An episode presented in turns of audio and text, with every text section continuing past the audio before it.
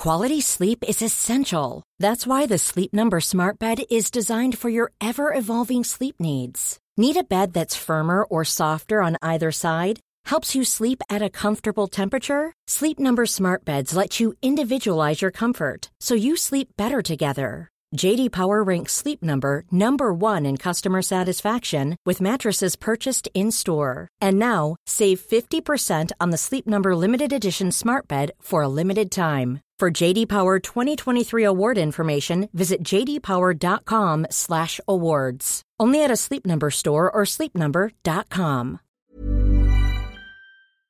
Det her afsnit er støttet af Good Habit Company, som gør det enkelt for dig at huske at tage de vitaminpiller, der er mest hensigtsmæssige for lige netop dig. Udover at tilbyde en vitamintest, der sammensætter lige præcis de vitaminer og mineraler, du har brug for, baseret på din livsstil, så er deres produkter udviklet baseret på den samlede nordiske forskning, der bliver kaldt NNR, for at sikre, at du får den korrekte mængde vitaminer og mineraler. Desuden har de en virkelig smart abonnementsservice, hvor de virkelig ikke prøver at bundefange dig på nogen måde. De gør det nemt for dig at afmelde dig, og hvis du er utilfreds med produktet, kan du endda få pengene tilbage for den sidste måned. Så hvis du har overvejet at begynde at tage vitaminpiller, så synes jeg, at du skal tjekke Good Habit Company ud. Din personlige startpakke den kommer med deres flotte glasbeholder, så du kan have den stående fremme og faktisk huske at tage dine vitaminer. Du kan besøge deres hjemmeside og tage deres vitamintest. Det tager kun 4 minutter. Og du kan bruge koden MINDCARE for at få 20% rabat på de første tre forsendelser. Og den rabat kan du faktisk godt kombinere med de 20% rabat, du allerede kan få ved kvartalsvis bestilling. Og dermed kan du altså opnå 40% samlet rabat.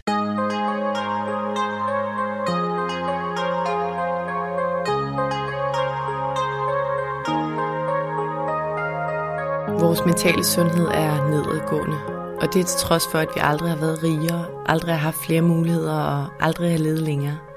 Det skal vi tale om. Vi skal tale om alt det, der fylder inde i os.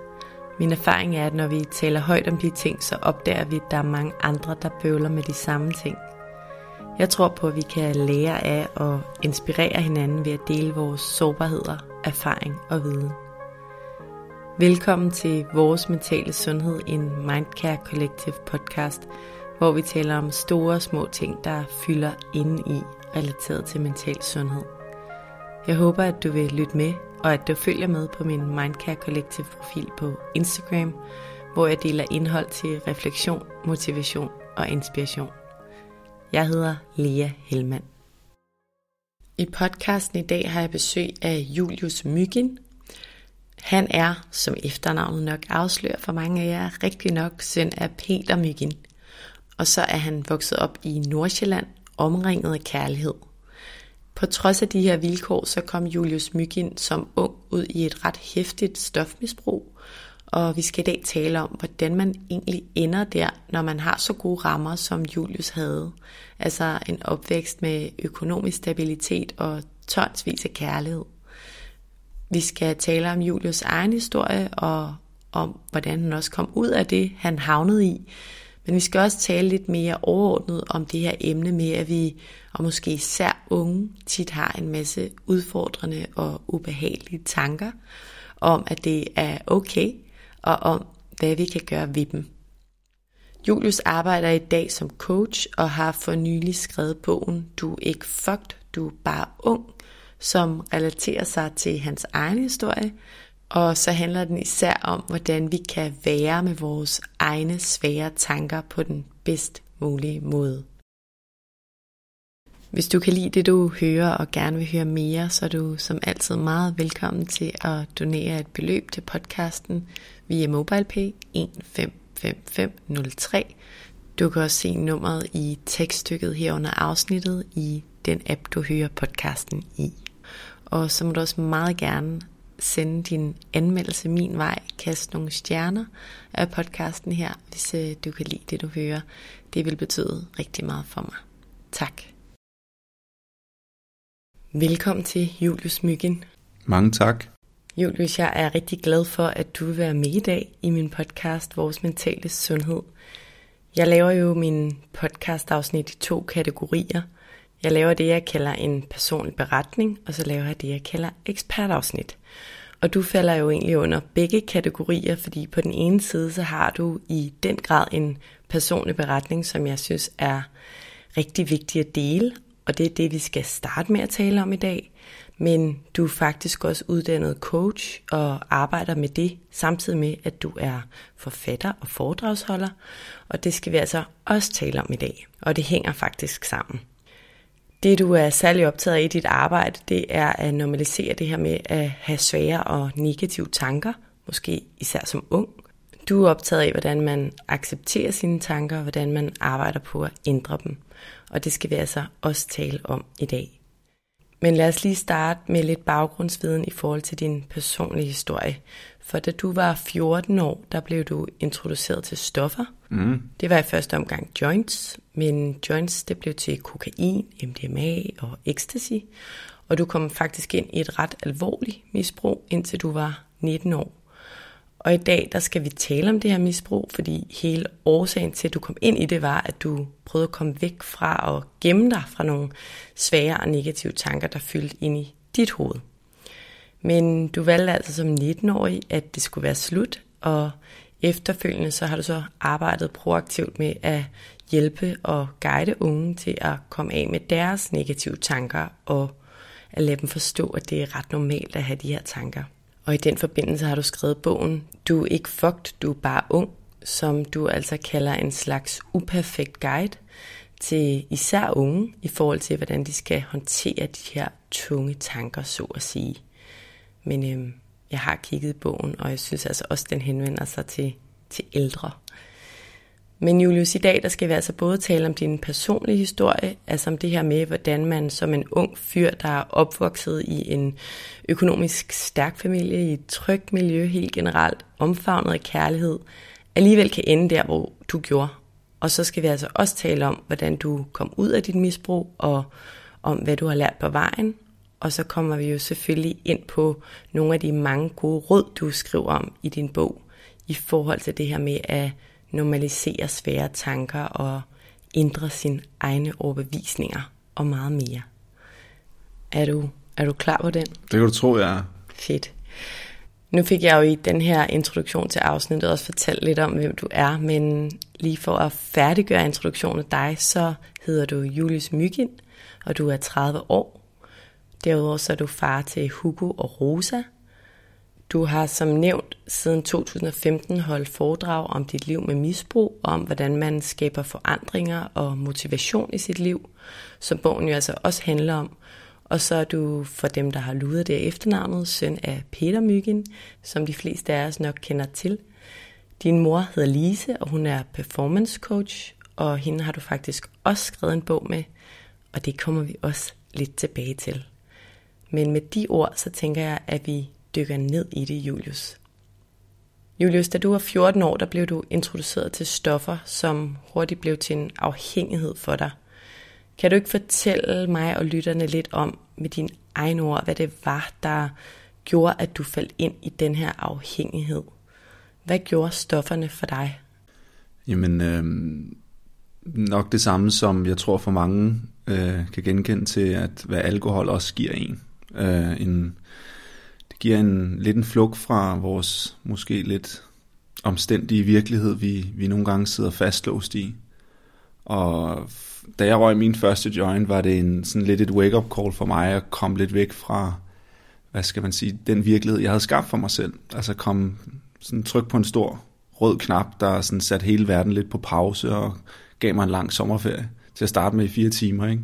Da jeg sad op på Rådrup Kirkegård og røg mit første joint. Så det var en, det var jo ikke fordi at jeg havde tiltænkt, at jeg skulle være hardcore misbruger, men det var jo også fordi jeg var nysgerrig og var i et fællesskab, hvor der var nogen, der introducerede det til mig.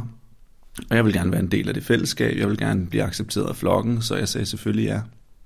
Så det gav mig en, til at starte med en, en ros af at komme lidt væk fra min, ja, min egen virkelighed, væk fra min skole, væk fra mine forældre, væk fra mine tanker, væk fra sådan det kedelige liv på liv, vi nok alle sammen sådan prøver at flygte lidt fra. Især når vi er unge. Du ved, vi gider ikke rigtig gå i skole, vi ved ikke rigtig, hvad vi skal bruge det til. Uh, vi ved ikke rigtig, hvad vi drømmer om. Og på den anden side, hvor jeg sad også, var at ud over de tanker, så var jeg heller ikke særlig god faglig i skolen. Jeg kæmpede utrolig meget med at følge med alle de andre, og føle mig forkert, og føle lidt, at jeg var et sort får. Men udadtil, som der er mange, der har beskrevet også, som jeg har mødt senere hen i mit liv, sagde jo, at Jules, du har jo masser af venner, og du, det kørte jo, kørte jo for dig, men, men indvendigt havde jeg det ikke særlig godt. Kan du ikke fortælle lidt om, du siger, du startede med at sige, at øhm, du flygtede fra den der virkelighed, du selv havde skabt, mm. og så fortæller du lidt om din situation. Men hvad var det for en virkelighed, du havde skabt i dit hoved? Jamen, øh, det var en, det var en, en virkelighed omkring, at jeg havde, og, hvad skal man sige, opdigtet nogle historier omkring mig selv. Altså det vil sige, at jeg havde haft nogle, en masse oplevelser igennem min ungdom, som vi alle sammen har. Vi har alle sammen historie omkring os selv. Øh, vi har alle sammen en historik, vi er født det her sted, vi har de her forældre, eller vi har ikke nogen forældre, eller vi har den her klasselærer, vi går på den her skole. Der er en masse ting, vi ikke kan ændre på. Øhm, og der er også en masse oplevelser, vi ikke kan ændre på, når de først er udspillet. Men der, hvor det sådan bliver rigtig interessant, det er jo, når de her oplevelser og ting, vi går igennem, udspiller sig, det er, at vi skaber selv lidt en historie omkring det. Altså, hvad er vores egen fortælling i det? Og, og min store fortælling omkring mig selv blev meget, at jamen, jeg er dum, jeg er ikke god nok, øh, jeg er forkert. Øh, og, og det udspillede sig jo i, at jeg havde rigtig mange oplevelser i min skole, hvor jeg altså havde venner, der var færdige med en matematikopgave, altså syv lysår før mig. Og, og det skabte jo bare en følelse af, at jeg ikke kan finde ud af noget og at jeg ikke er lige så god som de andre. Og, og begyndte jo lidt at få sådan lidt et mindre værd, et dårligt selvværd omkring det. Og det ser man jo lidt som en, hvad skal man sige, en, en svaghed, at, at man går rundt med alle de her tanker. Og jeg troede vidderligt, at jeg var fuldstændig alene omkring det. For det er jo heller ikke noget, vi taler om. Det er jo ikke noget, man taler om i 3. klasse, eller i 4. klasse, eller i 5. klasse, eller 7. eller ovenkøbet også på det arbejdsmarked, vi er i nu at man faktisk skal være dybt jaloux på ens kollega eller medstuderende, og faktisk hader dem for det, og kan gå hjem og slå sig selv oven i hovedet. Og det var jo det, jeg gjorde til at starte med min folkeskole. For jeg ikke ligesom var lært. Jeg havde ikke, der var ikke nogen, der havde udfordret mig på det. Der var ikke nogen, der havde sagt til mig, at jeg behøver ikke være lige så god som Anders, der sidder og er færdig med en opgave på 0,7, og jeg sidder stadig og arbejder med opgave 1, når han er færdig. Men var det primært skolen, så der fyldte? Ja, men til at starte med. Det, det er jo det, det, det starter jo der for alle os. Vi går alle sammen i folkeskole, så det er jo der, at vores identitet bliver opbygget fra.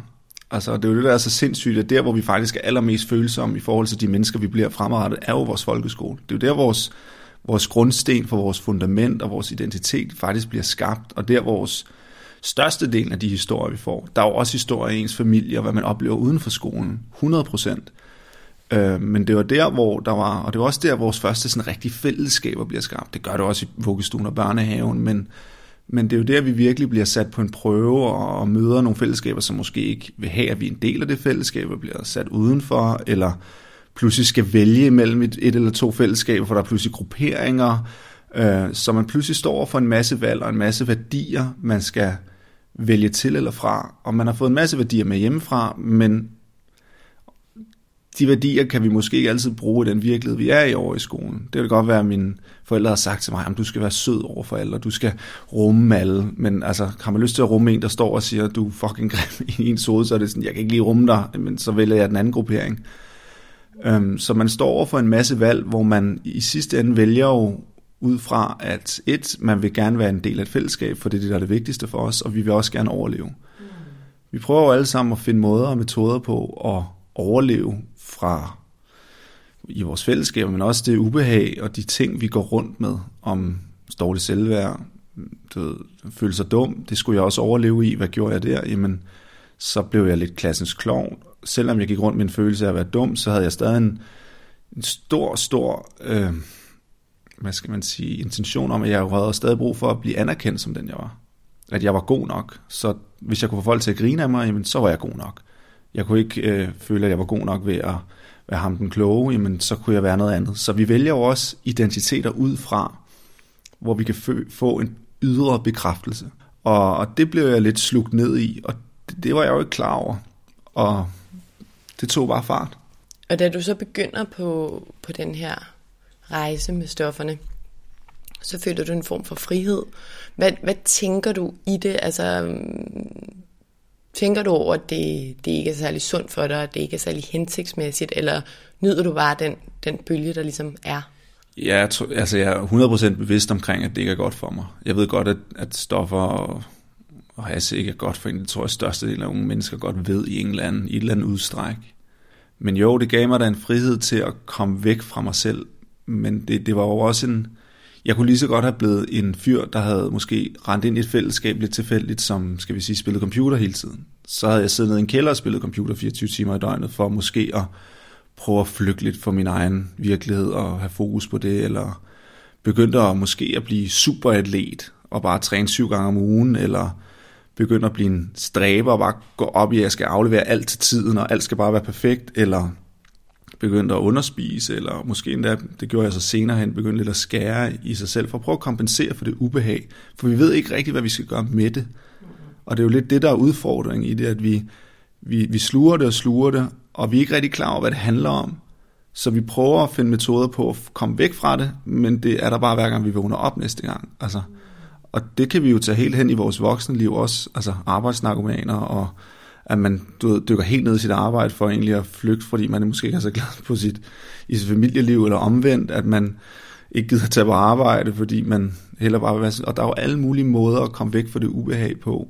Øhm, og jeg ramte bare tilfældigvis ind i ja, misbrug på den måde. Men det er jo alt sammen misbrug for at komme væk fra et eller andet. Mm.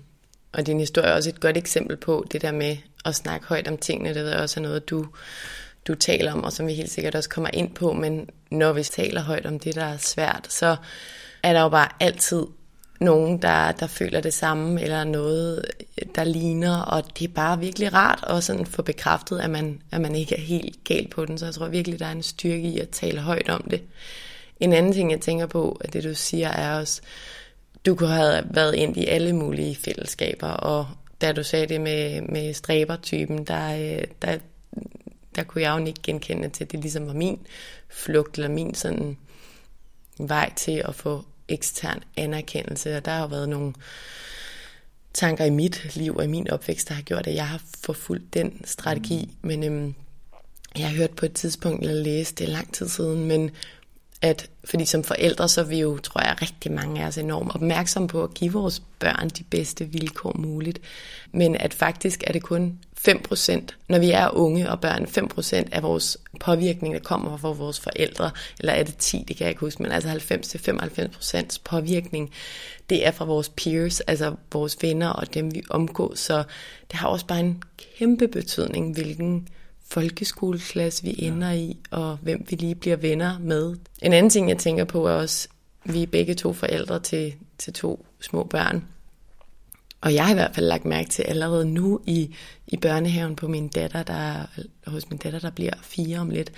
Allerede der, så starter der bare nogle dynamikker, hvor man virkelig skal tage det alvorligt, eller sådan tage nogle snakke om for eksempel nogle, nogle større piger end hende på stuen, der skulle holde fødselsdag sammen, og bare sådan sagde det virkelig, de var virkelig glade og sagde til mig, da jeg kom og hentede min datter, sådan, ej, vi skal til, til fødselsdag hjemme hos Sofia, og så stod min datter ligesom ved siden af, og børnene tænkte jo ikke over, hvad det lige var, der skete, og der var også en fin grund til, at de større piger skulle til fødselsdag, men allerede der er det nok hensigtsmæssigt, at vi tager nogle snakke omkring det, der så fylder inde i de små børn, når det sker, ikke? Ja.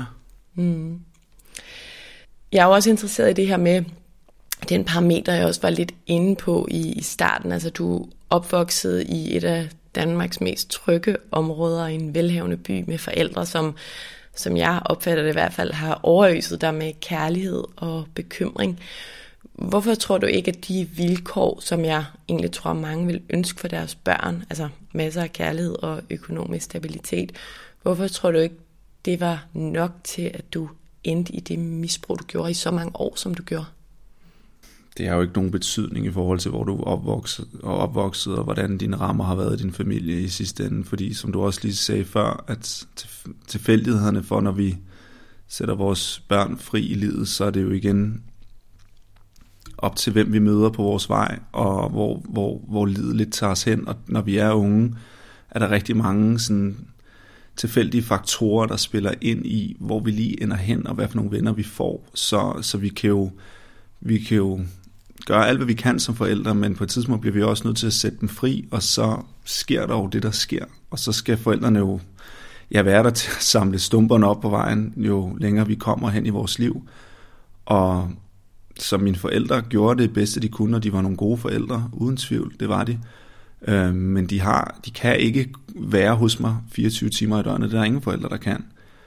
Og øh, så de har jo de har aldrig kunne det er, det er et stort spørgsmål omkring, om de kunne have at undgået det 100%, at det her skete, at det gik den her vej, men jeg har også haft nogle forældre, som har været der under hele den her periode, hvor det skete, og jeg er jo ligesom også kommet ud på den anden side, så noget, de har jo virkelig også haft nogle værdier, som de har blevet ved med at pumpe mig med, og, og været der for mig i hele mit misbrug i en eller anden grad, som også har gjort, at jeg kunne komme ud af det.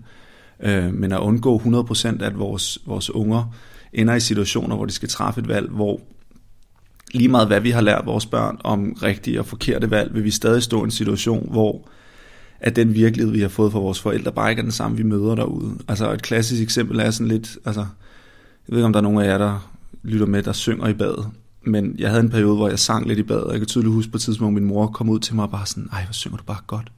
Og jeg var sådan, det er nok det værste lort, du lukker ud der. Jeg synger som en brækket arm, ikke? Øhm, og det er jo igen, fordi min, det var lige før min mor kunne melde mig til X-Factor og sige, jamen Blackman kommer til at elske og så kommer man op, og Blackman sviner en til, og så kommer man ud, og ens mor bare, jamen det er Blackman, der er helt fucked, det er ham, der er noget galt med. Igen bliver den aktie, vores forældre har i vores børn, jo af kærlighed og omsorg, og bare gerne vil have, at de ikke har noget ubehag, og at alt er godt, og de kan finde ud af det hele. Men det er bare ikke tit den virkelighed, vi møder derude. Og det er jo der, vi står lidt på egen ben. Og ja, da jeg møder det her, de her fællesskaber, så træffer jeg også et valg, at jeg gerne vil være en del af et fællesskab og være sammen med dem. Og det ville mine forældre aldrig kunne have undgået. Øh, og det er utrolig svært at sige, at man som forældre faktisk ikke har den kontrol. Man kan gøre, hvad man kan, men i sidste ende er det også op til ens forældre at slippe dem løs, fordi hvad ville der ske, hvis de havde lukket mig inde? Ikke? Så ville jeg også have blevet et, et meget ensomt lille person, som måske ikke ville have siddet her og snakket. Mm, og måske et surt barn, ikke? Eller ja. den vrede. Vi kommer lidt tilbage til også, hvad, eller om dine forældre kunne have gjort nogle ting i, i forbindelse med den bog, du har skrevet med din mor. Det kommer vi lige tilbage til. Men i forhold til den bog, som hedder Du er ikke fuck, du er bare ung, som jo er en ny bog, du har skrevet, der øh, prøver du at forklare, at det er ret normalt at have de her følelser, de her store følelser, negative følelser, svære følelser, især i ungdommen. Og det er der jo heldigvis også flere og flere, der snakker højt om. Og det er ret normalt at føle sig forkert og være bange for, at man ikke lever op til de forventninger. Det tror jeg både gælder, når man er ung og når man er ældre, men det kan være lidt sværere at navigere i, når man er ung. Kan du ikke fortælle lidt om, hvad du ser i, i samfundet og i os som mennesker, sådan måske lidt mere makroagtigt, altså der er med til at forstærke, enten at vi føler det, eller som gør det svært for os at, at deal med det, med at vi har de her svære følelser. Altså kunne der være noget i samfundet, der kunne ændres for, at vi var bedre til at navigere i det?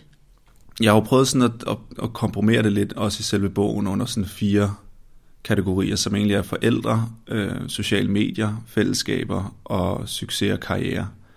Øhm, og det, der jo ligesom er sket over de seneste på, ja, det her 10, de sidste 10 år, er jo den eksponentielle kurve i forhold til hele vores udvikling omkring sociale medier og internettet. Det er jo bare stået fuldstændig af. Og det er jo en fantastisk gave, vi har, øh, og at vi udvikler os som verden og alle de her skønne nye tiltag og hvad der sker med vores telefoner er næsten blevet vores højre arm. Ikke? Øh, det der jo så er sket med det her, det er, at kan du huske Paradise Hotel, da det kom ud første gang? Det kan jeg godt. Kan du huske, hvordan vi så på dem? Det startede hele det her reality boom med sådan den der ydre måde at få succes på. Altså at når folk så os, og når folk genkendte os, så gav det os en følelse af anerkendelse. Og pludselig kunne vi jo se alle de her mennesker over det hele, og mere og mere på nettet, og mere og mere på vores telefoner, og det giver jo pludselig en følelse, at hvad er succes og karriere? Jamen succes og karriere, det er jo flere, der kender os, jo flere, der er bekendte med det, vi gør, jo større succes har vi. Og det er faktisk lidt irrelevant, hvad vi laver. Det handler bare om, hvor flere, der kender til det, eller kan genkende det, jamen så får jeg en følelse af, at jeg er god nok, og jeg kan finde ud af det her. Og det er jo den måde, vores, den her udvikling, vi har haft i forhold til synet på succes og karriere, er, at den ydre succes er pludselig blevet vigtigere end den indre succes. Og vi har svært ved at finde ud af, hvad er den indre succes for mig, og hvad er det egentlig, jeg har behov for. Og vi bliver hele tiden sat lidt i dilemma at sige, men hvad hvis jeg gør det her, der er ikke nogen, der finder ud af det? Er det så godt nok? Mm. Så gør jeg det jo bare for mig selv, og så har jeg jo ikke succes. Og det er jo en utrolig et svært dilemma at sætte sig i. Jeg afprøvede det selv lidt, hvor jeg prøvede at lukke ned for mine sociale medier, da corona startede, og være sådan lidt, okay, hvad hvis nu der er ikke nogen, der anede, hvad jeg lavede? Hvad hvis jeg sådan lukkede helt ned for det? Og det var egentlig også der, hvor jeg sådan, da jeg skulle starte på den her bog, hvor jeg sådan, jeg har ikke brug for at fortælle nogen om det, jeg har brug for at gøre det for min egen skyld. For hvis jeg kan gøre det for min egen skyld, og ende måske bare med at sælge fire bøger, så skal det stadig være godt nok. Og det var virkelig svært for mig og sådan prøve at gå ind i den proces og sætte sig ind i, i tre måneder med mig selv og bare sidde og skrive og ikke snakke med nogen om det. Jeg prøvede heller ikke at snakke med for meget af mine venner om det. Jeg prøvede ligesom sådan, det her er noget, jeg gør for mig selv, og det skal jeg kunne mærke, når jeg sidder der. Hvordan fungerede det? Jamen det, det tog da lige noget tid, men det, efterhånden så hjælper det jo også en til at komme ind lidt til kernen om, hvorfor sid, vælger jeg at sidde her dag ud og dag ind, og tid væk fra min familie, og det var midt i vores sommerferie, så det var også lidt problematisk øh, og, og skulle vælge nogle ting fra for at gøre noget, som du synes, der er vigtigt. Mm. Og det er jo også det der med at finde sit underliggende, hvorfor sidder jeg og gør det her. Og det hjalp mig til at, ligesom at, at finde lidt mere ind til at sige, men altså, faktisk er jeg stolt af det arbejde, jeg har gjort her, selvom den måske kun sælger en. Mm. Så vil jeg stadig være tilfreds, fordi jeg kunne ikke lade være. Og det er jo en vigtig anerkendelse at komme frem til, men man bliver også nødt til at udfordre sig selv lidt. Øhm, så det er i forhold til succes og karriere, hvor man måske kan udfordre sig lidt. Så er der jo hele sociale mediedelen i det, men som er jo også en yder succes. Jo flere følgere vi har, jo flere der kan genkende os, jo flere der på en eller anden måde kan se, hvad vi laver, hvor vi, hvad har vi gang i, og se min advokatomad, og se, at jeg har gjort det her, det her, det her, så giver det også en følelse af værdi. Så værdien bliver pludselig, opstår pludselig, når folk reagerer på det, vi gør. Og det er jo rigtig farligt, fordi, og det er også noget, jeg selv har kæmpet sindssygt meget med, da jeg kom ud af min HF, troede jeg skulle være skuespiller, og i fire år kæmpede jeg for det. Og hele min, mit sådan underliggende sådan fundament for det var også, at sådan, jamen, jeg var først taknemmelig og glad, når jeg stod med flere priser og røgmer og store skuespillere, og alle kunne se, at jeg var det shit. Og det var ikke engang rejsen derhen, så det var også det der med at hele tiden at fortælle, hvad har jeg gang i, og hvad laver jeg, og så havde man lige tre gange om året, hvor jeg kunne vise, at jeg lavede et eller andet, og så resten var bare lortedag, ikke? og det var også sådan, hvad fanden mand. Så var alt det, jeg egentlig lavede, var jo pisse lige meget, og jeg havde hele tiden brug for at vise, hvad jeg er i gang med, og nu sidder jeg og læser en eller anden spændende tekst. Og hvorfor lægger jeg det op? Lægger jeg det op for andres skyld, eller min egen skyld? Ja, noget jeg kommer til at tænke på i det, du siger, jeg taler i et andet afsnit med øhm, en filosof og foredragsholder med videre, Niels Overgaard, og han siger også det her med, taler også om sociale medier, taler ikke super positivt om dem, selvom jo, hvis de kan også nogle, nogle gode ting i forhold til at sætte os i kontakt med andre. Men det her med, at når vi lægger noget op, så ligger vi faktisk vores frihed og vores glæde i andres hænder, fordi vi lægger det op til andre og vurderer, om det er godt eller ej. Ja. Og den tanke synes jeg er ret interessant, fordi jeg tror, vi alle sammen gør det, og vi mere eller mindre på, på den ene eller anden måde. Men det er jo, det er jo egentlig enormt frihedsberøvende mm. at være, i hvert fald hvis man lader sig påvirke af det, hvilket hjernemæssigt vi, vi ofte gør. Ikke? Øhm, ja, altså de er virkelig farlige, de der sociale medier. Men det, det er jo også det, der sådan tager udgangspunkt i, sim, ligger jeg det her op for, at fordi jeg synes, det er fedt, og noget, jeg gerne vil dele, eller ligger det op for at måske at få noget anerkendelse omkring det. Og det er jo en, det er et rigtig vigtigt spørgsmål at stille sig selv hele tiden. Mm. Jeg tror også, det var ham, der sagde, nu bliver jeg faktisk lidt i tvivl, men øh, prøv at at du var lidt inde på det før, men netop gør noget uden at sige det til nogen. Og det var jo præcis det, du gjorde med bogen. Og jeg prøvede det også lidt nogle gange, og det er faktisk lidt svært. Altså, fordi på en eller anden måde er vi også blevet lært nu, at det er hyggeligt at dele, og det, så er det lidt mere virkeligt, eller sådan, men det kan faktisk være ret øh, berigende at nå dertil, hvor, hvor det er okay at lade være. Ja, og det er jo også det der med faktisk at kunne skabe et fællesskab, som en af de andre punkter, jeg har i min bog, med at skabe et fællesskab med sig selv, jeg kan huske første gang, jeg sådan prøvede at gøre det, det var da jeg gik på min HF og sådan, havde en fredag aften, hvor jeg havde nogle venner, der var inviteret til en fest, og jeg ikke var inviteret, og sad derhjemme og bare sådan, følte, jeg havde et lorteliv, og kæft, det er noget lort det her, og sad på mine sociale medier og så på alle andres liv, og jeg sådan, okay, men hvad har jeg egentlig lyst til? Jamen, jeg var begyndt at blive ret interesseret i teater, og fandt en forestilling, og var sådan, jamen, jeg kan ikke tage teateret alene. Det er mærkeligt. Men jeg endte med at købe billetterne, og jeg kan huske, lige da jeg havde smækket min hoveddør og på vej ned til toget, fik jeg virkelig en følelse af, at nu gør jeg faktisk noget for min egen skyld, og som jeg ikke har brug for at dele med andre, fordi jeg har lyst og tog ind på Betty Nansen og så en forestilling og drak en øl, og kom hjem og faktisk følte, at jeg havde haft en rigtig god aften, og havde ikke brug for at fortælle det til nogen. Og det gjorde jeg jo faktisk ved at finde et fællesskab hos mig selv. Hvad har jeg lyst til? Hvad har jeg brug for? Hvad synes jeg er hyggeligt? Mm. Øh, og det på den anden side er utrolig ensomt, men også utrolig vigtigt at kunne finde fællesskaber med sig selv. Øh, fordi det hjælper også til en at være lidt mere, hvad skal man sige, øh, når man så er i fællesskaber med andre, og også kunne have sig selv med at sige, synes jeg det her, at et fællesskab, jeg har lyst til at være med i, har de de værdier, har de, lever de op til, nu kan jeg jo næsten sige, kriterier, jeg har det med de venner, jeg har nu. Altså, hvis mine venner ikke ringer til mig og fortæller, at de har det skidt eller dårligt, så bliver jeg sur. Det skal de gøre, for det forventer jeg. For det forventer jeg også, at jeg kan gøre med dem. Og det er jo også det der med at, at have nogle værdier i de fællesskaber, i, som kommer fra, når du er alene. Mm. Øhm.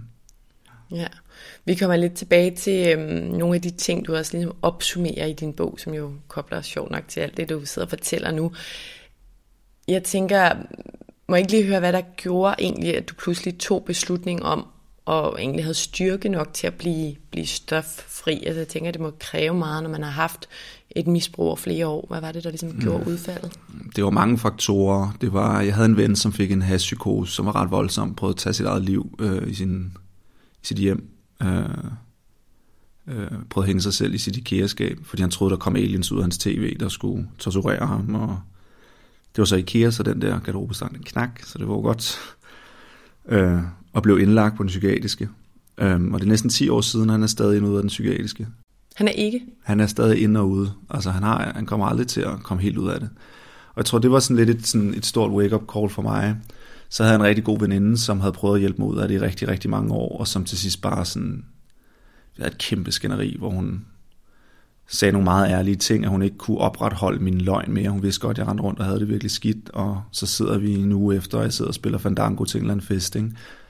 og endte med at rejse op, og jeg endte med at sige nogle rigtig grimme ting, og så røg hun ud af mit liv, og jeg startede på et, fordi jeg troede stadig, jeg skulle følge med alle de andre, så jeg startede på et gymnasie, sådan lidt, fordi de manglede elever, og jeg ringede op til rektoren og spurgte, om jeg kom på en prøveperiode, og fik social angst, og endte med at droppe ud efter to måneder, og var pludselig et sted, hvor jeg havde mistet rigtig, rigtig mange af mine nære relationer, og jeg havde to andre gutter, som var råd på misbrugsbehandling i Jylland, og nogle af de andre fællesskaber, jeg var i, hvor jeg var mere og mere alene, så, så jeg havde også nogle ydre faktorer, der hjalp mig lidt til at indse, at det, det her, det, det stopper bare ikke. Og øh, så blev mine forældre også ved med hele tiden sådan, øh, give mig tilbud omkring noget hjælp, og til sidst var jeg bare sådan, orker jeg heller ikke at kæmpe imod, og kom ned heldigvis til en SSP her i Gentofte Kommune faktisk. Og jeg havde snakket med mange mennesker før også, men, men han så mig på en måde og talte mig til mig på en måde, som fik mig til at i hvert fald at indse, at det måske ville være en god idé at snakke med nogen omkring det. Og øh, jeg var der tre gange, og så kom jeg i psykologforløb. Og det var ikke fordi, jeg der havde besluttet mig for, at jeg skulle stoppe. Jeg havde ikke der besluttet mig for, at jeg ville sådan gøre noget ved det. Nu fulgte jeg bare lidt med, og heldigvis ramte jeg også ind i nogle personer, som sådan kunne snakke til mig på en måde, som jeg ikke følte var nedværdig, og som følte så mig, hvor jeg var, og jeg sådan kunne spejle mig lidt i, og, og så tog det ligesom bare stille og roligt fart, og jeg blev glad for den der psykolog, og gik der mere og mere og mere.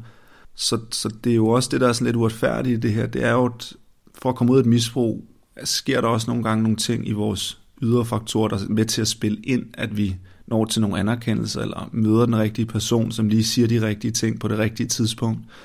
Hvis jeg havde været nede hos den SSP'er for to år før, ville jeg have været pisseligeglad. Og det er jo det, der er virkelig, virkelig svært ved at finde en bestemt opskrift, men opskriften er jo at blive ved med at vise, hvor kan du få hjælp henne. Hele tiden læg du ved, svisken på disken, du skal ned og snakke med nogen og blive ved og blive ved og blive ved. Og håbe på, at, der, at man møder de rigtige personer på sin vej. Noget, jeg tænker på, som øhm, er noget, jeg har været sådan lidt optaget af, og som jeg mener, du også skrev en artikel, det er det her med, hvorfor er der ikke et fag i skolen, der hedder mental sundhed? Det, for, det, det forstår fucked. jeg ikke. Ja. Tror du, det vil have gjort noget? Det er selvfølgelig svært at sige, men tror du... 100 procent. Altså, og det behøver ikke at være et fag. Øhm, det kan også bare være et forløb, hvor vi faktisk lærer vores unge mennesker lidt omkring os selv. Altså, det er jo dybt absurd, at, at det, der er egentlig det allervigtigste, som er egentlig at have indsigt i sig selv og forstå sig selv, er jo faktisk, det lærer vi ikke noget om overhovedet. Som er jo faktisk det, også alle virksomheder store, du ved, med alle vores diskanalyser, og hvem er du, og hvad er du god til, og hvad kan du finde ud af, hvad er du ikke god Altså, det er jo faktisk det, alle virksomheder gerne vil have, at du ved om dig selv. Men det får du først at vide, når du tager en eller anden diskanalyse og finder ud af, om du er der, du er der, eller det enagram, eller hvordan fanden man nu får tilbudt ud på virksomheder. Men det er jo ikke noget, vi lærer som ung. Og jeg er da ikke i tvivl om, at hvis jeg havde blevet udfordret lidt på, eller i hvert fald havde sat, haft en lærer, eller haft en, en, en person, der havde lært os unge mennesker omkring at sige, hey Julius, øh, jeg kan se, at du måske ikke klarer så godt med matematik. Er der nogen, du synes, der er pisseirriterende omkring det? Jamen, jeg synes, min ven Oliver, han er pisseirriterende. Og så sidder Oliver sådan, hvad mener du? Jamen, jeg er da pisse på dig. Du, har, du kan jo bare gøre noget. Jeg sidder altid med, jeg får altid ondt i maven, når jeg sidder og laver matematik. Det er altid her, jeg har en følelse ikke at være god nok. Nå, okay, så hver gang vi står ude, og øh, hele rundgården er det dig, der snakker til højre og venstre, der har jeg lyst til at trække mig. Der er jeg jaloux på dig. Og det er jo helt den der sammenligningskultur, at vi har rigtig svært ved at finde vores eget tempo, og hvad der er godt, og hvad der er ikke godt. Tænk, hvis vi har, at man har kunne gå ind og måske have hjulpet Julius lidt til at sige, men de historier, du har her, de er ikke sande, du er ikke dum. Det er faktisk helt fint, hvis du får 0-2 i matematik. Altså, det havde jeg accepteret på min HF, da jeg tog den på et tidspunkt i mit liv. Jeg dumpede til min matematikprøve, jeg fik 0-2 til min mundtlige og 0-0 i skrift. Jeg havde det fint med det. Det var okay. Det var også først det, jeg nåede til en anerkendelse af, hey, jeg kan ikke løbe lige så hurtigt rent matematikmæssigt med de andre, men det er derfor, jeg har hyret en revisor som selvstændig nu, der laver alt det, jeg ikke kan finde ud af. Tænk, hvis der var nogen, der havde sådan sat sig ned og sagt til mig, Jules, du behøver ikke være god til det hele. Du øh, kan er god til nogle andre ting, derfor skal du fx finde sammen med Oliver, når I skal fremlægge, for du kan fremlægge det, og så kan Oliver lave det. Og sådan er det også ude på virksomheder. Der er nogen, der laver alt til det, det hardcore data-analyse, og så finder man ham, der er pissegod til at fremlægge det på en måde, så andre forstår det. Jeg tænker også, det er sådan ret vildt. Du nævner det også sådan, hvorfor lærer vi egentlig ikke det, der er allervigtigst. Det er i hvert fald mange af os, der synes, at det er super vigtigt. Hvorfor lærer vi det ikke tidligere? Og sådan, vi bruger så mange år af vores liv på at lære noget akademisk, og vi går i fitnesscenter uden at blinke med øjnene tre gange om ugen. Men det der med at tage os af vores indre liv, det gør vi slet ikke ja, og snakke om vores sårbarhed. Altså sådan, tænk hvis man kunne have haft en snak i 6. klasse eller 5. klasse omkring den der følelse ikke at være god nok. Det var mindblowing. Jeg hørte faktisk sådan en Zetland-artikel her øh, forleden omkring en højskolelærer, der... Øh, ja, han havde også skrevet en bog og sådan noget, men det, den artiklen handlede om hans erfaring med at, at snakke med de unge om alt det, der var mega svært. Og han sagde, bare det at snakke med dem om det, det gjorde, at de bare følte sig så meget friere, fordi de jo lige pludselig ikke var forkert, ikke? Altså bare her i morges var jeg ude og holde foredrag i Lyngby, ikke? og nævner alle de her tanker, jeg er gået igennem. Ikke god nok, ikke noget værd. Føl mig dum, føl mig grim, føl mig du ved, utilstrækkelig. Øh, og, når man, og det gør jeg hver gang spørger ud, hvor mange af jer har haft den følelse?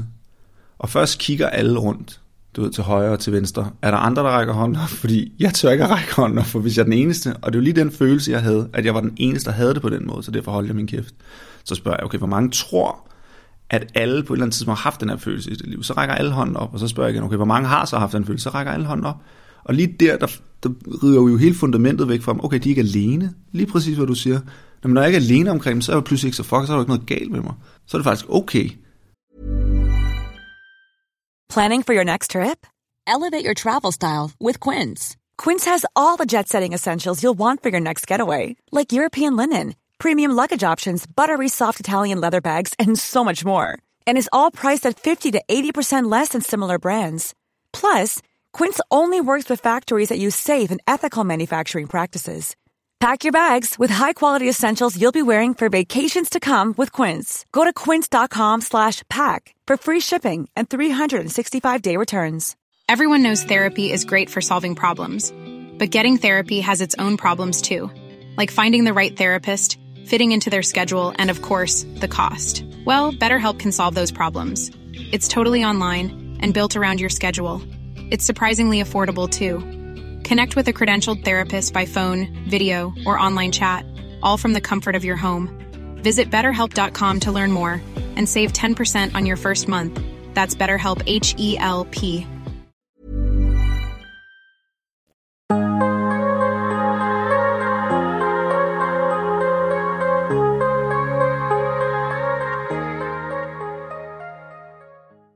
Det er du jo også inde på i din bog, og jeg synes, at der er rigtig mange ting i den bog, som er virkelig fornuftige og inspirerende, og som jeg er meget enig i, og jeg kan anbefale folk at læse den, både unge, men egentlig også ældre og forældre.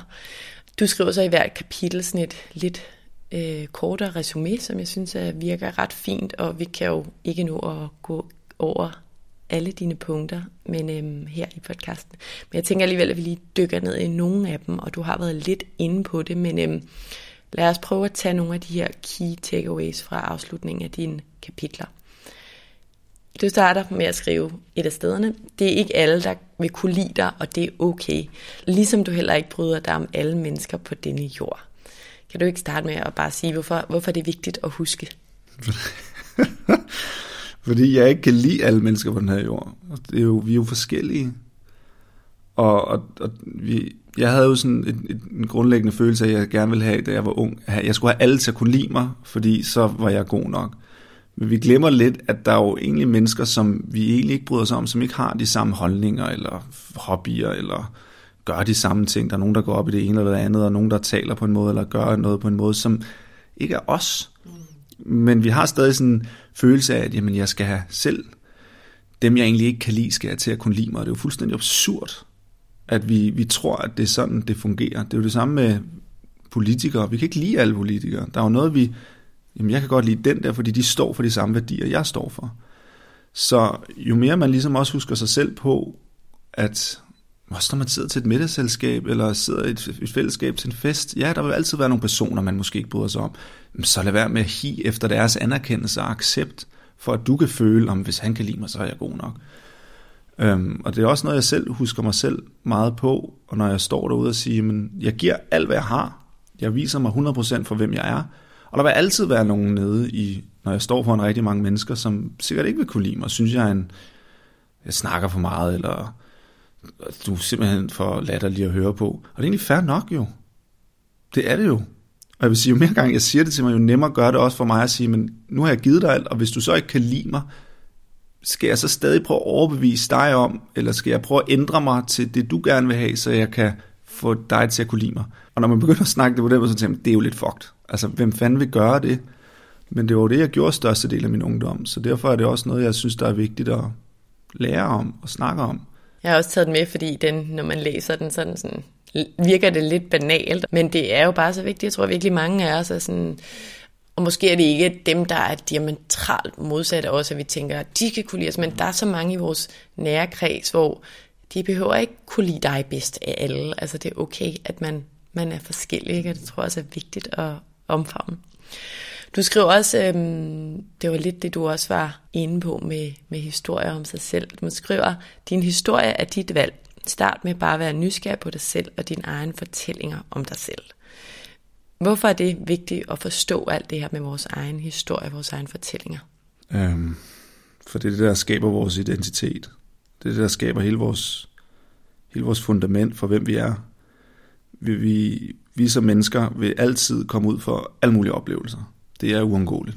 Selvom hvis vi bare sidder derhjemme, er det også en oplevelse og ikke gør noget. Og der kan ske forfærdelige ting i vores liv, der, og det, det vil der ske. Vi vil miste, vi vil have folk, der taler ned til en, vi vil have lærere, der ikke kan kunne lide, lide os, chefer, der er dårlige, eller kollegaer, der gør noget. Og det er jo alle de her oplevelser, som er, er summen af, at hvis vi begynder at lave en historie ud af de oplevelser, som vi er igennem, som er negativt præget, så vil det blive en del af os. Altså så vil det blive vores sandhed til sidst. Til sidst troede jeg, jeg var dum. Til sidst troede jeg på, at jeg ikke var god nok, for det var også alt det, jeg sådan... Det var en følelse, jeg sad fastlåst i, så jeg prøvede at komme væk fra det, men jeg blev hele tiden bekræftet i det. Hver gang jeg gjorde noget, åh, ej, men jeg er også dum. Så jeg faldt hele tiden tilbage, selvom jeg prøvede at komme væk fra det. Øhm, så det er utrolig vigtigt, at for eksempel hvis jeg, nu holdt jeg et foredrag her i morges, og hvis jeg var gået derfra og havde måske havde set øh, 10 elever, der havde siddet og slet ikke havde fulgt med. Jeg kunne gå derfra og have fokuseret på dem. Ej, de synes, det var dårligt. Ej, de synes alle sammen, det var dårligt. Ej, jeg er pisse dårlig til det her. Nu begynder der at starte en historie ud fra, der er ikke nogen, der har sagt noget, men jeg skaber den selv. Kunne jeg skabe en anden historie? Det kunne jeg også godt. Jeg kunne også have kigget på dem, der måske lyttede, og ej, men der var virkelig nogen, der synes, det var godt. Fedt, mand. Og det er sådan, det helt grundlæggende psykologiske historie omkring øh, to forældre, der er alkoholikere, den, og de har øh, to børn på samme alder. Øh, den ene barn vælger at også blive alkoholiker, fordi øh, det, det er forældrenes skyld, at mit liv er lort. Øh, de har ikke været der for mig, så jeg kan lige så godt blive alkoholiker. Den anden søn tænker, jamen, jeg har fået det her lorteliv. Jeg vil gøre alt, hvad jeg kan for ikke at ende i det her igen.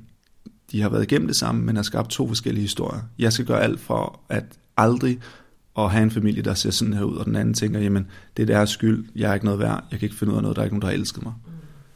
De har gået igennem det samme og lavet to forskellige historier. Ja, og pointen er jo, at vores tanker og vores mindset og det, vi har inde i, det er så ekstremt magtfuldt, og det kan jo både være farligt, når det handler om det negative, og en mm. kæmpe gave, hvis vi formår at, at tænke på, på de positive ting, eller vinde det, der er svært til noget, noget positivt.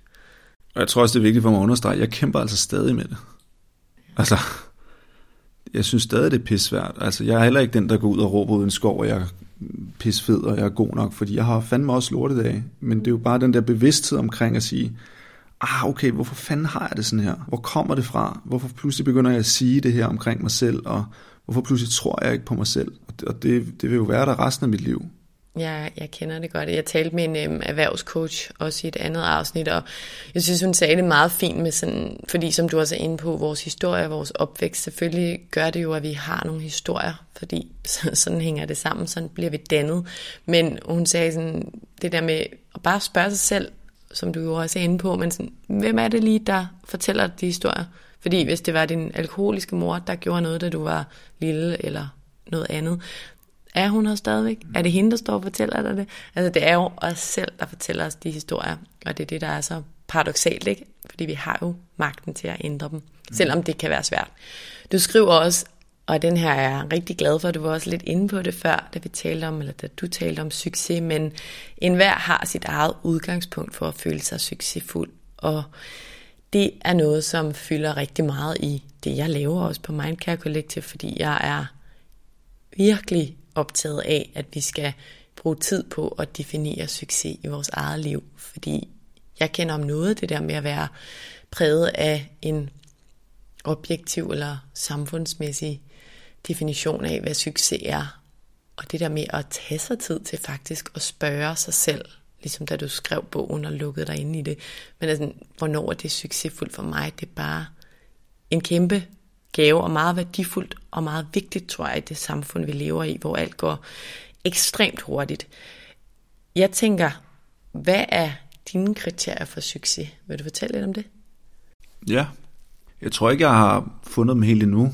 Øhm, jeg er stadig i gang med at undersøge det. Og jeg vil sige, at nu har jeg jo en, en kone, en partner, min skønne, elskede kone, som hedder Stine Vintermyggen, som er jo også hende og jeg, der ligesom er i gang med at definere det sammen som familie og som, som vej sammen. Øhm, så der er, jo en, der er jo en succes som familie, og hvad er det, vi gerne, hvad er det for nogle værdier, hvad er det for en familie, vi gerne vil have, og så er der den lidt mere egoistiske, som er dig selv og dit eget, eget liv.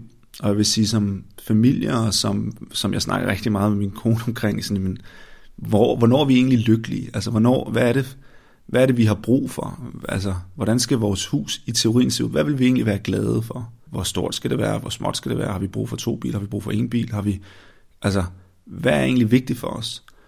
Øh, og, og for eksempel bor vi jo nu herude, min kone og jeg, og mine børn, og mine forældre nedenunder, og min, min øh, skønne mormor ovenpå, og, og vi har ikke råd til at bo herude og købe vores eget endnu. Øh, det arbejder vi på, og vi har tænkt meget, at vi flytter, vi, så, vi kan jo sagtens flytte væk, men vi har rigtig mange venner her, og vi har vores familie her, og vi har min svigerfamilie her, så jamen, succes for os er jo faktisk også at være sammen med dem, der har betydning for os tæt på. Det er jo en værdi. Okay, men det er succes, vi skal have nogen, vi holder af tæt på. Okay, det, det er der, vi, vi skal i hvert fald. Så vil vi bo her i nogle år, indtil vi ligesom måske kan finde vores eget.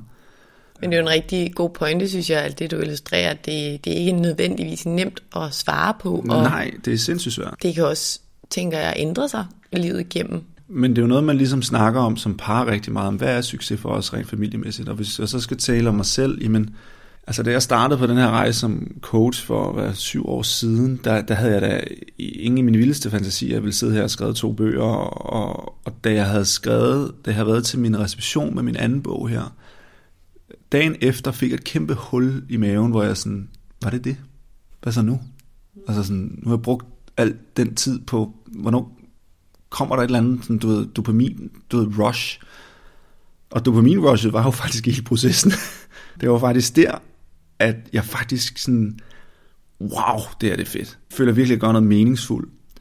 Så for mig er jeg begyndt at definere succes mere, at jeg har brug for at skabe nogle projekter omkring mig, som brænder, som jeg brænder for. Og hvor result- jeg prøver lidt at hele tiden at sige, at resultatet er ligegyldigt. Og det er stadig svært. Fordi selvfølgelig er jeg da glad for, at den her bog er kommet så meget, for det giver jo også utrolig meget mening, og jeg bliver dybt taknemmelig for, at der er så mange, der har haft behov for at læse den her bog, og det giver dem noget. Men der, hvor jeg virkelig har følt dopamin rush, det er faktisk, når jeg har sat mig ned og følt, at jeg har gjort noget meningsfuldt. Så det, jeg sætter meget fokus på, det er, når jeg skal vælge projekter, eller folk, der ringer, eller hey, har du lyst til det her, det her? Okay, men er det her en proces, som jeg synes, der vil være fed at være i? Er det, er det. Okay, men så, så er det succes. Så jeg er sådan en, jeg elsker at være i projekter, hvor jeg kan finde mening, og hvor mit sådan underliggende hvorfor, at det her med, at jeg gerne vil udfordre andre, hvor de er, så de kan skabe indsigt i sig selv, så føler jeg succes. Og det er jo sådan en indre succes, som så kan vi så snakke om, hvor vil jeg så gerne være om 40 år. Jeg er allerede begyndt nu som 30-årig at snakke om, og jeg snakker også rigtig meget med en af mine rigtig gode venner omkring det, at jeg vil jo teorien gerne arbejde mindre, og jeg vil, ikke fordi jeg ikke holder af det, jeg gør, men jeg vil gerne have mere frihed i min hverdag, og det er jo også en økonomisk frihed. Og så nu handler det pludselig om noget materielt, men det er ikke det materielle i det. Det er ikke, at jeg har ikke brug for at købe en stor bil. Jeg har faktisk brug for at kunne hente mine børn klokken 3 og tage på en lille sommerhustur og ikke have ondt i maven over at købe noget takeaway og drikke en flaske vin med min kone og måske lige tage to uger fri. Og... Så den der frihed i at sige, og så er det jo igen med at sige, hvor er friheden henne? Er det 6 milliarder kroner, eller hvornår har vi egentlig den levestandard, som jeg føler, jeg har succes i? Men det er også, når jeg, vi kan tage på en lille ferie, eller gøre det her, det her. Men det er en god point, ikke? For der er rigtig mange, tror jeg, måske især men jeg er ikke helt sikker, jeg vil ikke generalisere her, men der er mange, der stræber efter den der økonomiske uafhængighed, ja. og jeg tror, vi alle sammen ved, at den ikke er parallel øh, proportionelt med, med lykke, men det er klart, indtil et, et vist stadie, så giver det jo mere mere frihed. Ja, men for at lige sådan afslutte den, så den måde, jeg prøver at angribe det her på, det er jo også, okay, hvordan kan jeg skabe noget af mit arbejde, hvor jeg ikke behøver at være til stede hele tiden? En bog. En bog. Den tjener du så ikke så mange penge på, kan jeg bare for at sige, ikke for at lægge det ned. Det er, hvis du er juseret eller sådan noget. Jeg tjener jo penge på, når jeg så kommer ud og holder foredrag, og når jeg coacher og sådan nogle ting. Men jeg prøver ligesom at finde ud af, at jeg vil gerne have mere frihed til mig selv og min familie og gøre nogle andre ting. Så jeg bliver også nødt til at lave noget af mit arbejde, hvor jeg ikke behøver at være til stede. Fordi det er det, jeg begynder at se, men det er det, jeg føler, jeg har succes. Når jeg egentlig kan vælge min dag mere og frihed mere, der føler jeg succes. Så begynder mit fokus pludselig ikke, at jeg skal tjene millioner, men prøve at lave noget, generere noget arbejde eller bygge noget op, hvor jeg måske ikke behøver at være til stede. Så pludselig bliver målet ikke det materielle, men mere sådan at faktisk skabe noget, hvor jeg måske kan trække mig lidt. Det synes jeg er pisse interessant, og det er noget, jeg bruger rigtig meget energi på her det seneste år. Mm. Og jeg tror, at mange af os har ikke nødvendigvis den der tid. Altså hvis man tog mit øh, liv som konsulent, og jeg har nævnt det før, jeg, jeg ved ikke, om jeg skal tilbage, men lige nu er jeg i den her proces med Mindcare Collective, men det var faktisk rigtig svært med to små børn og et konsulentjob, hvor jeg også tit arbejder aften om aften, og tage den der tid til at tænke, altså nu har jeg fået meget mere tid til det, og foreslå at dykke ned i det gennem mit arbejde, det er jo en kæmpe gave, men selv der har jeg, jeg er kommet meget nærmere det, men, men jeg har jo stadig ikke fundet svaret, så det er bare for at sige, at nogle gange kræver det virkelig, at vi lige tager en pause. Øhm, det er så tid. Ja. Du nævner også, øhm, bare lige for at få det med, lad ikke andre til din glæde fra dig, hvis du selv er tilfreds med din arbejdsindsats, og det kobler jo i den grad også til sociale medier, hvor man nemt kan gøre et eller andet, og så kan man altid online finde en, der har gjort det bedre, ikke? men jeg synes bare, det er en meget fin pointe lige at huske sig selv på, hvis du er tilfreds med dit arbejde. Og det skal du så definere for dig selv, hvornår er du tilfreds, men så skal du ikke lade andre til din glæde fra dig. Du skriver også lige de her takeaways, som jeg har valgt at gruppere. Det er et, tag kontrollen over det, der er svært ved at tage ansvar. Ikke ved at gemme det væk. Så skriver du to, sårbarhed er lige med mod. Og tre, du vil modtage flere gaver i dit liv, hvis du er villig til at risikere et nederlag eller begå fejl. Kan du ikke koble lidt ord til, til de her grupperede takeaways? Jeg tænker, vi godt kan sætte dem under samme paraply. Øhm, jo. Kan du huske første gang, du, jeg ved ikke, hvor lang tid du har været sammen med din mand, det kan være, du har været sammen med nogle andre før, men kan du huske første gang, du sagde til en person, at du elsker dem? Mm. Sagde personen tilbage, at de også elsker dig første gang? Ja, men det er enormt sårbart. Mm. Har du prøvet at stå i en situation, hvor du har sagt til en person, at du elsker dem, og de ikke kan kunne sige det tilbage? Jeg har prøvet det omvendt. Uh, nej, okay. Lige den her situation med at sige noget er nok det mest sårbare, vi kan gøre, at sige sådan til en person, at vi elsker dem. Det er jo en, det er jo en kæmpe risiko, men vi gør det faktisk alligevel. Altså det er nok der, vi faktisk nogen, jeg tror, jeg tror på, at vi er allermest modige, men har allermest at miste. Hvorfor er vi så villige til at gøre det, selvom vi ved, at nederlaget vil vi næsten ikke kunne altså, leve med? Og det er jo fordi, vi, vi er så bevidste omkring, det ligger så meget i vores natur, hvis personen siger ja og siger det tilbage, så får vi jo faktisk alt det, vi efterspørger. Mening, kærlighed, omsorg, tryghed. Så vi er faktisk utrolig villige til at tage den risiko, selvom der er et kæmpe nederlag bag. Og det er jo præcis det samme med at bede om hjælp, fortælle, hvordan man har det, øh, række en hånd op i klassen, øh, sige til en, ens ven, hvad man, hvad man kæmper med. At der vil altid være en risiko, at man ikke bliver forstået, at man siger noget forkert, at man rammer forkert, eller man altså, rammer ved siden af, eller hvad fanden man nu kommer til. Så hvis vi gerne vil have de her glæder og have sjov i livet og udvikle os, hvis vi aldrig løber en risiko, så kan vi heller ikke forvente at få det. Og det er i hvert fald noget, jeg selv prøver hele tiden at sige til mig selv, at sige, at hvis jeg gerne vil herhen, hvis jeg gerne vil have det, så bliver jeg nødt til at også at kunne hvis jeg gerne vil have alle de her ting, bliver jeg nødt til at kunne løbe en risiko, for ellers får jeg det aldrig. Og det hjælper mig lidt til at tage chancer og gøre ting, som jeg måske ikke ved, at der er en stor risiko i. Fordi men hvis jeg ikke gør det, så får jeg det overhovedet ikke. Nej. Men det hænger nok også sammen med den her perfekthedskultur, ikke? hvor alt skal være perfekt, eller det er i hvert fald sådan, det langt hen ad vejen, det begynder at ændre sig, man bliver afbildet. Ikke? Så det er lidt sværere at måske at, øhm, at anerkende de der fejl, nu siger jeg situationstegn, men de der sårbarheder, fordi der er så mange geniale og perfekte ting derude. Ja. Jeg tror, det kan gøre det svært. Det har taget mig syv år at komme hertil, mand. Altså, hvor mange gange jeg ikke har lavet nogle mærkelige julefilm, og jeg ved ikke hvad, hvad jeg ikke har gjort. Er, altså, hvor jeg tænker, Jules, hvad fanden laver du? Men det har jo så også hjulpet mig videre, og det er jo det, vi lidt glemmer. Der er vi bange for at tage en chance, fordi hvis nu endemålet er, at jamen, jeg får succes, hvis jeg gør alle de her ting, jamen så skal jeg så legner man alle mulige ting op, som man tænker, jamen det er det her, jeg skal gøre for noget dertil, men vi tør ikke at tage risikoen, fordi hvad hvis vi så fejler, så når jeg ikke endemålet. Mm. Og det er det, jeg hele tiden prøver at trække mig selv tilbage, men jeg skal gøre det her, fordi jeg kan mærke det i mig, og måske vil jeg komme derhen. Okay, nu har jeg undersøgt det, det fungerede ikke. Videre. Ja. Jeg vil lige sige til, til vedkommende, der sagde, at øh, han elskede mig. Det var meget tidligt i forholdet, og han viskede det nærmest. Nå. Så jeg var ikke, jeg tænkte, den, den hørte jeg ikke, den der. Ja. Det sidste punkt her, øh, du skriver, eller det er to punkter sammen også, du skriver, bliv, bliv din egen bedste ven. Når du ikke er dig selv, siger du samtidig til dig selv, at du ikke er god nok, som du er. Og den synes jeg bare var rigtig relevant at få med, fordi i bund og grund handler den jo om selvværd. Ikke? Altså hvis vi hviler i, at vi er gode nok præcis som vi er, så tør vi også at være den version af os selv. Og jeg tror på, at rigtig mange af os kender, at vi er i nogle selskaber, hvor vi lige ændrer lidt på et eller andet parameter af os selv, eller underspiller noget, eller overspiller noget andet, eller er lidt mere enige i noget. Og det er nok, eller det er super menneskeligt, og vi stopper nok aldrig med at gøre det helt, men hvis vi gør det for meget, så fjerner vi os jo fra den, vi er, og som du helt rigtigt skriver, fortæller os selv, at den version og det, vi tror på, egentlig ikke er, er godt nok.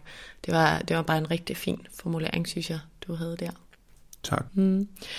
I forhold til det her med selvværd, som der er jo mange af de emner, jeg taler om i Mindcare Collective og i podcasten her, som, ja, der er mange ting, der kommer tilbage til selvværd.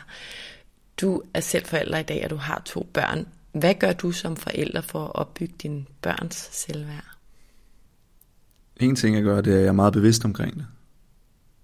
Um, meget bevidst omkring hvad?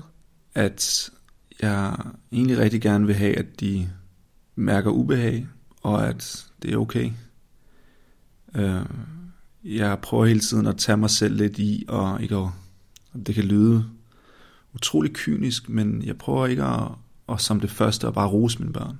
for alt, hvad de gør. Mm. Prøv med at være nysgerrig på, altså sådan et, et godt alternativ er, at min datter kommer hen og viser mig en eller anden tegning. I stedet for at sige, at det første er sådan, ej, hvor er den flot. Wow. Så sådan, hvad er det? Hvad er det for nogle farver, du har brugt? Hvorfor har du brugt de farver? Og i går havde jeg en situation med hende, hvor hun øh, havde taget noget tøj på, og sådan, far, er jeg ikke flot? Så først jeg spørger, hvad synes du selv? Ej, jeg synes, det er så flot. Så er det jo det vigtigste. Hvorfor har du så brug for at spørge mig om det? Og det er jo lige den situation af, hvor min datter har brug for anerkendelse og søger, at det, hun har gjort, er godt. Mm. Den skal hun helst ikke hente for mig. Hun skal hente den hos sig selv. Det er jo ikke, fordi jeg ikke også roser mine børn. Selvfølgelig gør jeg det, og det har vi også brug for. Men der er lavet et kæmpe studie i forhold til det her med, det er jo det er så meget amerikansk, men, men at man havde en kæmpe gruppe unge mennesker, som øh, havde sådan noget tegning og sådan noget.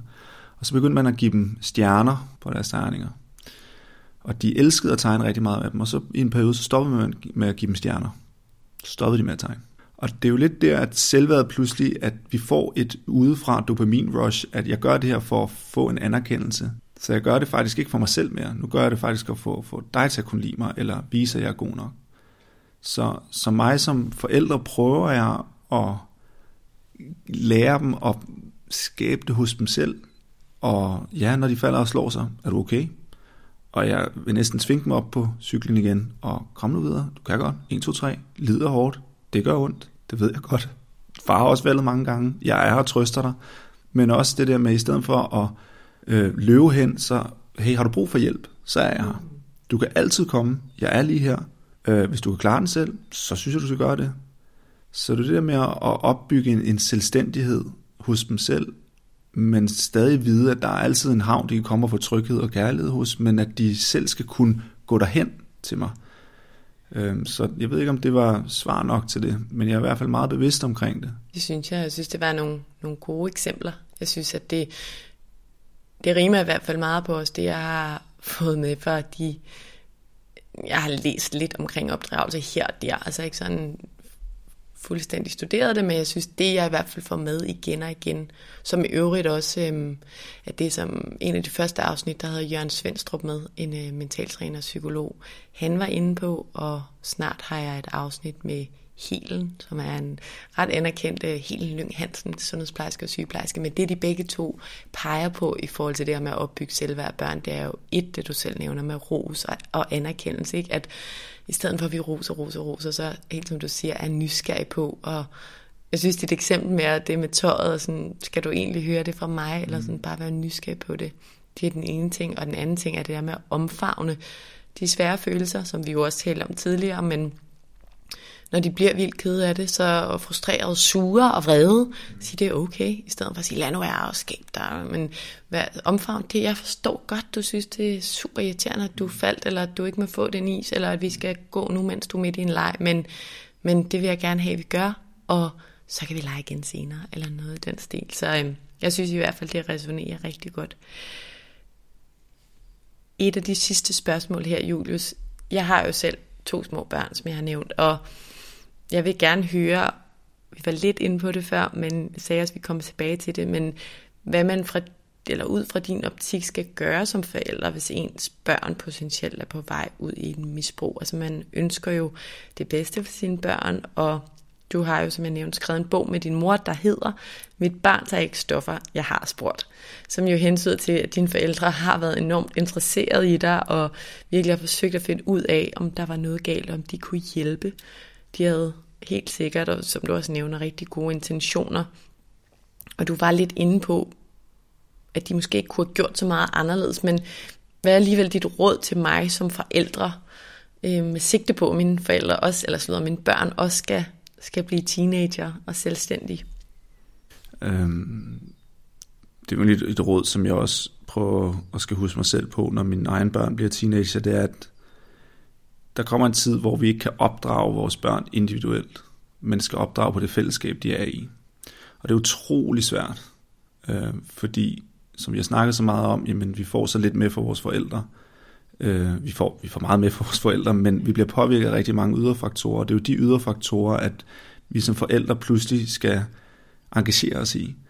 Så jeg er meget bevidst omkring, at mine børns øh, venner er, er mine børn fordi jeg skal lige så meget i gåseøjne opdrage på dem, fordi det er fællesskabet, jeg skal opdrage på. For jeg kan ikke, jeg kan ikke sige til min datter eller min dreng at sige, øh, du må ikke gå ud og drikke alkohol. Det, det kommer jeg til at sige. Men jeg ved, hvis de går ud og har et fællesskab, hvor de alle sammen drikker alkohol, så er det lige meget, hvad jeg sidder og siger der. Så bliver jeg jo nødt til at opdrage på den værdi, der er i hele fællesskabet. Det vil sige, at jeg bliver nødt til faktisk at have en connection til de forældre, der er rundt om mit barn.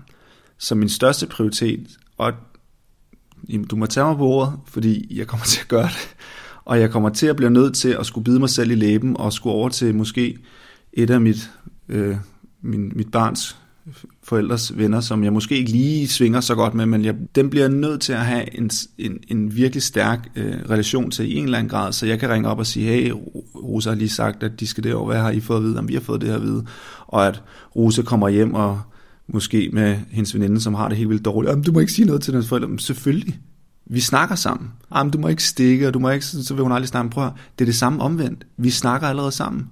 Du kan lige så godt glemme det. Jeg beskytter, altså vi beskytter fællesskabet. Jeg beskytter ikke bare dig. Jeg beskytter alle dem, du er sammen med. Øh, så jeg tror, det bedste råd, det er til forældre derude, det er, hvordan man kan undgå det her, det er virkelig at engagere sig i dine børns relationer, og vide, hvem deres forældre er, og snakke med dem omkring det. Og det er svært, og det er udfordrende, og det bliver kun sværere, når vi kommer i gymnasiet, men det, det, det er vejen frem, og i hvert fald have den relation, og kunne snakke med de andre. Helt til sidst, Julius, jeg plejer at spørge til, om, øhm, om folk baseret på det, vi har snakket om, med del 3, råd eller reminders til lytterne. Og jeg tænker, om du vil gøre det samme. Nu har du opsummeret lidt, men sådan baseret på din bog og din erfaring og det, du arbejder med, hvis du skal sådan nævne tre råd, du gerne vil give lytterne med, hvad vil du så nævne? Mm. Jeg tror, min bedste råd, som jeg egentlig også gerne vil give til mig selv, det, det er det her med at virkelig at huske sig selv på ikke at sammenligne sig med andre mennesker. Og virkelig hele tiden huske på, at det kan godt være, at der er nogen, der har en, du har en følelse, der er foran dig, eller kan noget andet end dig, men hvis vi hele tiden fokuserer på alt det, vi ikke har, så er det også en ret sådan negativ spiral, og jeg prøver hele tiden at tage mig selv i det. Men du kan også sammenligne dig med andre på en god måde og sige, hvor er de? Okay, hvad har jeg så? Øh, hvor er jeg henne i mit liv? Så det er nok den første. Det andet er, at det her med at kunne ture og finde sit eget tempo i ens liv, det, mit tempo og det tempo, jeg har, min tidslinje ligner ikke nogen andres. Der er, jeg kan have en følelse af, igen, nogen, der er foran mig, men der er også været nogen, der har en følelse, der er bagud end mig.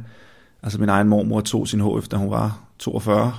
Altså, det er også ret sindssygt, ikke? Og ind med at blive leder på et kæmpe institut, og jeg ved ikke hvad. Så det der med at faktisk at hvile i, at man har sin egen tidslinje, og ikke igen sammenligne den med andres. Øh, og den sidste, mm, det er nok sådan lidt en todeling, men jeg tror, jeg ved nu, at resten af mit liv ved følelsen af, at måske at føle sig lidt ustrækkelig, eller forkert, eller mindre værd, eller ikke god nok, vil altid være hos mig. Det er ikke en, en følelse, jeg får til at forsvinde 100%. Den vil altid opstå i nye situationer, eller nye tidslommer i mit liv, øh, hvor jeg er et steder, hvor jeg måske ikke har stået på før. Jeg havde den første gang, jeg holdt mit foredrag. Nu har jeg den ikke så meget, når jeg holder foredrag, men når jeg så holder foredrag, måske for nogle psykologer, vil den måske dukke lidt op, ikke? Og uh, er det nu godt nok? Men det ved jeg, så det skræmmer mig ikke. Øh, og det er det der med at måske ikke at sluge de tanker, men få dem op og snakke om dem. Øh, fordi de er der, og de er universelle. Så det er nok de tre ting, jeg prøver at holde fast i selv. Meget interessant i forhold til den sidste ting. Jeg, jeg er jo øvrigt enig, eller kan i hvert fald godt forstå dem. Især det der med tempo, det er også noget, jeg prøver at snakke meget om. Sådan, hvad er det, vi har så travlt med? Og hvorfor er det, vi skal have lige travlt? Og så travlt, som det her samfund har, hvor vi jo aldrig bliver rost for et moderat tempo. Altså, mm. vi skal, det skal gå så hurtigt. Men især det her med, og det er noget, der splitter vandene, men det der med at gå ind i en overbevisning og mærke, hvorfor man har den, og prøve at ændre den. Der er den der strømning, der hedder metakognitiv terapi, som øh, jeg også kommer til at, at have et afsnit med, og det taler meget om, øhm, om det her med, at vi faktisk skal ignorere de bekymringer, der kommer. Og øhm, det er meget interessant, at der jo er forskellige måder at gribe det an på. Min point er bare at sige, at der, der er noget, der virker for nogen, mm. og, og noget, der virker for nogle andre. Men øhm, der er jo mange, der dyrker det her med at gå ind i det, og jeg har også i hvert fald på nogle fronter af mit liv haft rigtig meget, fået rigtig meget ud af det. Julius, tusind tak, fordi du vil være med i dag. Jeg synes, at øh, det er så vigtigt at fortælle om, om de her ting, der fylder ind i jer, som, som jeg har nævnt. Og jeg synes, at din historie er et rigtig godt eksempel på, at øh, rammerne kan være rigtig gode i ens liv, og man kan være fyldt op med kærlighed, tryghed og en god opdragelse osv. Og alligevel, så kan vi altså sagtens have forskellige årsager kæmpe med alt muligt, og, og det gør de fleste af os nok, så er det bare forskellige strategier, vi ligesom bruger til at, at kæmpe med. Men øhm, jeg synes, det er rigtig vigtigt at få belyst en historie som din, og vi ser mange perfekte ting derude hele tiden, men øhm, vi glemmer tit, at vi alle bærer på alt muligt andet, end det vi ser os. Tak fordi du vil være med og fortælle om din historie og din bog. Det var en fornøjelse.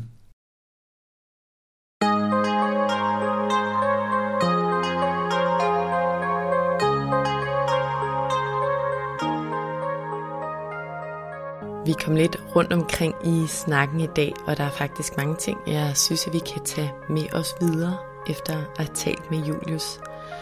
Først og fremmest taler han jo i den grad ind i den essentielle kerne af Mindcare Collective, som er, at vi ofte kan have gavn af at tale højere om de ting, der fylder ind i os.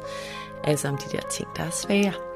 For når vi gør det, så kan vi enten få afmystificeret vores tanker, fordi vi lærer, at mange andre bærer på de samme svære tanker eller følelser, eller vi kan få input til at nuancere eller få udfordret vores tanker og overbevisninger. Det tror jeg altså personligt på, at vi med fordel skal huske, både i forhold til os selv, men også i forhold til vores børn, både de helt små og teenagebørnene. Derudover så handler meget af det, Julius også taler om, jo om selvværd helt grundlæggende.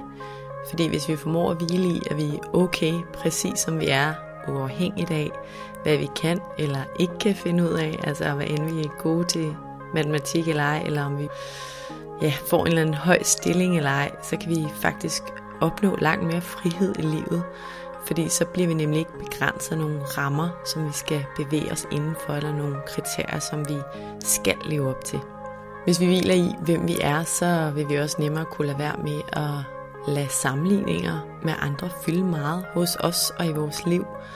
Og helt evolutionært, så vil vi ikke stoppe med at sammenligne os med andre. Det er en evne, der er indlejret og indkodet i vores hjerne, som originalt skulle hjælpe os med at overleve dengang vi boede på savannen. Grundlæggende så sammenligner vi os jo med andre, fordi det var en evne, der var tiltænkt, at den skulle motivere os.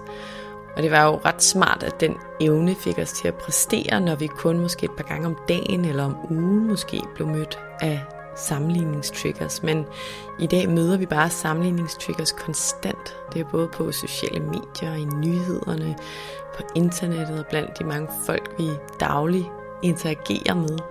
Og derfor så kræver det bare virkelig meget mental kapacitet ikke at lade de her sammenligninger fylde inde i os. Og nogle gange så kan det komme til at fylde uhensigtsmæssigt meget. Og den her evolutionære pointe, den synes jeg i hvert fald selv er meget god at huske på.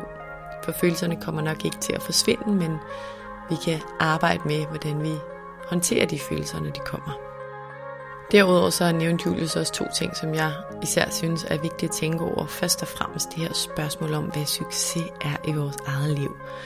Og som I nok har lagt mærke til, så er det et emne, jeg er enormt optaget af med Mindcare Collective, fordi jeg virkelig tror på, at det er så vigtigt, at vi hver især tænker over, hvad succes reelt er i vores liv. For succes kan være noget helt andet for mig, end hvad det er for dig, og end hvad samfundet dikterer, succes bør være. Og derfor kan vi, hvis vi ikke tænker over det, hurtigt komme til at bruge en stor del af vores liv på at løbe efter en succes, der egentlig ikke er den, vi reelt ønsker os. Og til sidst vil jeg bare lige gentage det med tempoet, som jo også kobler sig til, hvordan vi definerer succes. Vi lever i et samfund, der roser os for fart, fremgang, opadstigning, udvikling. Så derfor løber mange af os. Jeg har i hvert fald løbet i forhold til mange parametre i livet i lang tid. For eksempel i forhold til karriere, sundhed og venner, bare for at nævne nogle områder. Jeg tror virkelig, vi skal spørge os selv om, hvorfor det er, vi har så travlt, som vi har, og hvor det er, vi har så travlt med at komme hen. Fordi livet, det er lige her og lige nu, og livet er på vejen mod vores mål. Så vi skal virkelig huske på at nyde vores tid på den vej. Tusind tak, fordi du lyttede med i dag. Hvis du kunne lide det, du hørte, så håber jeg, at du vil trykke på subscribe-knappen, så du altid ved, hvornår der udkommer et nyt afsnit. Du må også meget gerne rate podcasten her og skrive en kommentar i kommentarfeltet herunder, hvis du har noget på hjerte. Du er som nævnt også altid meget velkommen til at støtte podcasten her med et valgfrit beløb, hvis du kan lide det, du hører og gerne vil høre mere som det. Det kan du gøre via MobilePay til nummeret 155503, som du også finder i tekststykket herunder. Som det aller sidste, så vil jeg også opfordre dig til at skrive til mig, hvis der er nogle særlige emner, du rigtig gerne vil høre om i relation til mental sundhed og til det, der fylder inden i os. Enten fra et ekspertperspektiv eller igennem en personlig beretning. Skriv til mig via min Instagram-profil, Mindcare Collective, hvor jeg i øvrigt håber, at du følger med, eller skriv til mig via min hjemmeside mindcarecollective.com. Tak fordi du lyttede med.